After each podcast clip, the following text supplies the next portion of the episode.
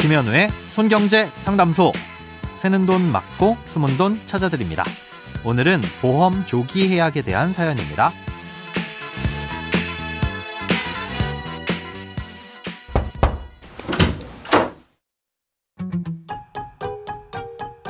안녕하세요. 작년 11월 아파트 청약 당첨이 되어 2025년 11월 입주 예정이라 잔금을 마련하려고 하는데요. 보험 3건을 해지하려고 하니 환급률이 30% 정도밖에 안 돼 원금 손실이 커서 고민이 됩니다. 가입할 땐 저축인 줄 알았는데 지금 보니 모두 종신보험으로 가입이 되어 있더라고요. 가입 당시엔 딱히 집을 마련할 생각도 없었고 노후 대비로 상품을 찾다가 가입하게 되었습니다. 그런데 계획에 없던 청약에 당첨되다 보니 아주 골치가 아픕니다. 지금 해지를 할지, 입주 전까지 납입하다 해지할지, 약관 대출을 받을지, 그것도 아니면 만기까지 들고 있는 게 좋을지 판단이 서질 않아 도움을 요청합니다. 오늘은 청취자 김남희 님이 보내주신 사연입니다. 아, 사연자님이 따로 이 가입하신 상품의 내역을 보내주셨는데요. 아, 이제 납입하신 지는 두 건이 13개월, 한 건이 14개월로 둘 다 1년이 조금 넘었고 한 달 보험료는 총 300만 원에 달합니다. 아, 그런데 둘 다 납입 만기를 채우지 못하고 해약할 경우 손해가 큰 저해지 환급형 보험이라 지금 해약하면 원금의 30% 정도만 받을 수 있고 잔금을 치러야 하는 시점에 해약해도 40% 정도만 받을 수 있습니다. 금액으로 따지자면 지금 해약 시 약 2,700만 원이 넘는 손해가 발생하고 앞으로 2년 뒤 해약하면 약 6,300만 원이 넘는 손해를 입게 됩니다. 어, 입주 시점에 해약하는 것과 지금 해약하는 것만을 놓고 보자면 지금이라도 해약해서 손해를 줄이는 것이 맞겠죠. 어, 또 납입 만기까지 유지하면 원금의 100%를 받을 수 있기는 하지만 앞으로 한 건은 4년, 나머지 두 건은 6년이나 버텨야 합니다.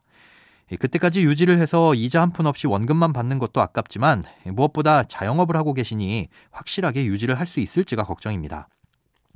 중간에 무슨 일이 생겨도 다른 돈으로 충당할 수 있고 또 보험도 유지할 수 있다면 모르겠는데 지금 잔금 마련에 고민을 하시는 걸 보면 다른 저축 없이 전부 이 보험에 쏟아붓고 계신 것 같아서요. 그래서 우선은 민원 등을 통해 보험을 취소하는 방향으로 노력해 보시고 안 된다면 만기가 비교적 짧은 상품만 유지를 하시는 게 안전할 것으로 보입니다. 우선 저축으로 오인하고 가입하신 거니까 1차적으로 민원을 넣어 보시고 수용되지 않는다면 적극적으로 소송까지도 고려해 보시는 게 좋을 것 같습니다. 아, 이건 저축이나 투자 상품인데 내가 만기를 지키지 못하는 바람에 손해가 발생하는 것이 아니라 애초에 저축 상품이 아니고 노후 대비용으론 적합하지 않은 상품임에도 불구하고 속아서 가입하는 바람에 손해가 발생한 거니까 사실 그간의 이자를 달라고 해도 무리는 아닐 겁니다. 아, 이런 민원이나 소송을 제기하기 위해선 불안전 판매였다는 사실을 입증해야 하는데요. 금융소비자법이 강화되면서 가입을 위한 각종 서류는 강화됐지만 그런 서류를 자필로 작성하기만 했다면 설명을 제대로 들은 것으로 판단하기 때문에 오히려 구제받기가 더 어려워졌습니다. 그래서 당시 오고 간 문자 내용이나 상품을 설명하는 과정에서 설계사가 직접 남겼던 메모들 그리고 각종 정황까지도 불안전 판매를 주장하기 위한 증거 자료로 모으셔야 합니다. 해당 보험을 보면 좀 이상한 것이 똑같은 상품을 한 달 간격으로 금액만 달리해서 가입했다는 점입니다.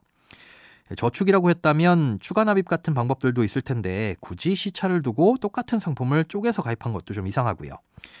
실적을 위해서 그런 거 아닌가라는 추측이 드는데 아, 이렇게 권유하는 과정에서 이율에 대한 이야기라든가 조금 더 저축을 하라는 식의 권유를 받은 내용들이 남아 있다면 그런 내용들도 도움이 될 수 있습니다.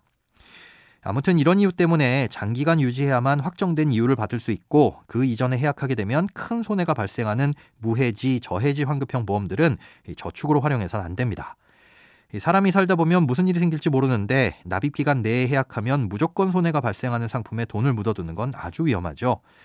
더욱이 오랜 시간이 흐른 뒤에 받을 수 있는 돈이 크다면 모를까 기대할 수 있는 수익률도 물가 상승을 극복하기도 어려워 보이는 경우가 대부분입니다.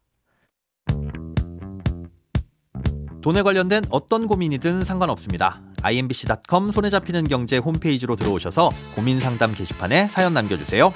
새는 돈 맞고 숨은 돈 찾아드리는 손경제 상담소. 내일 다시 만나요.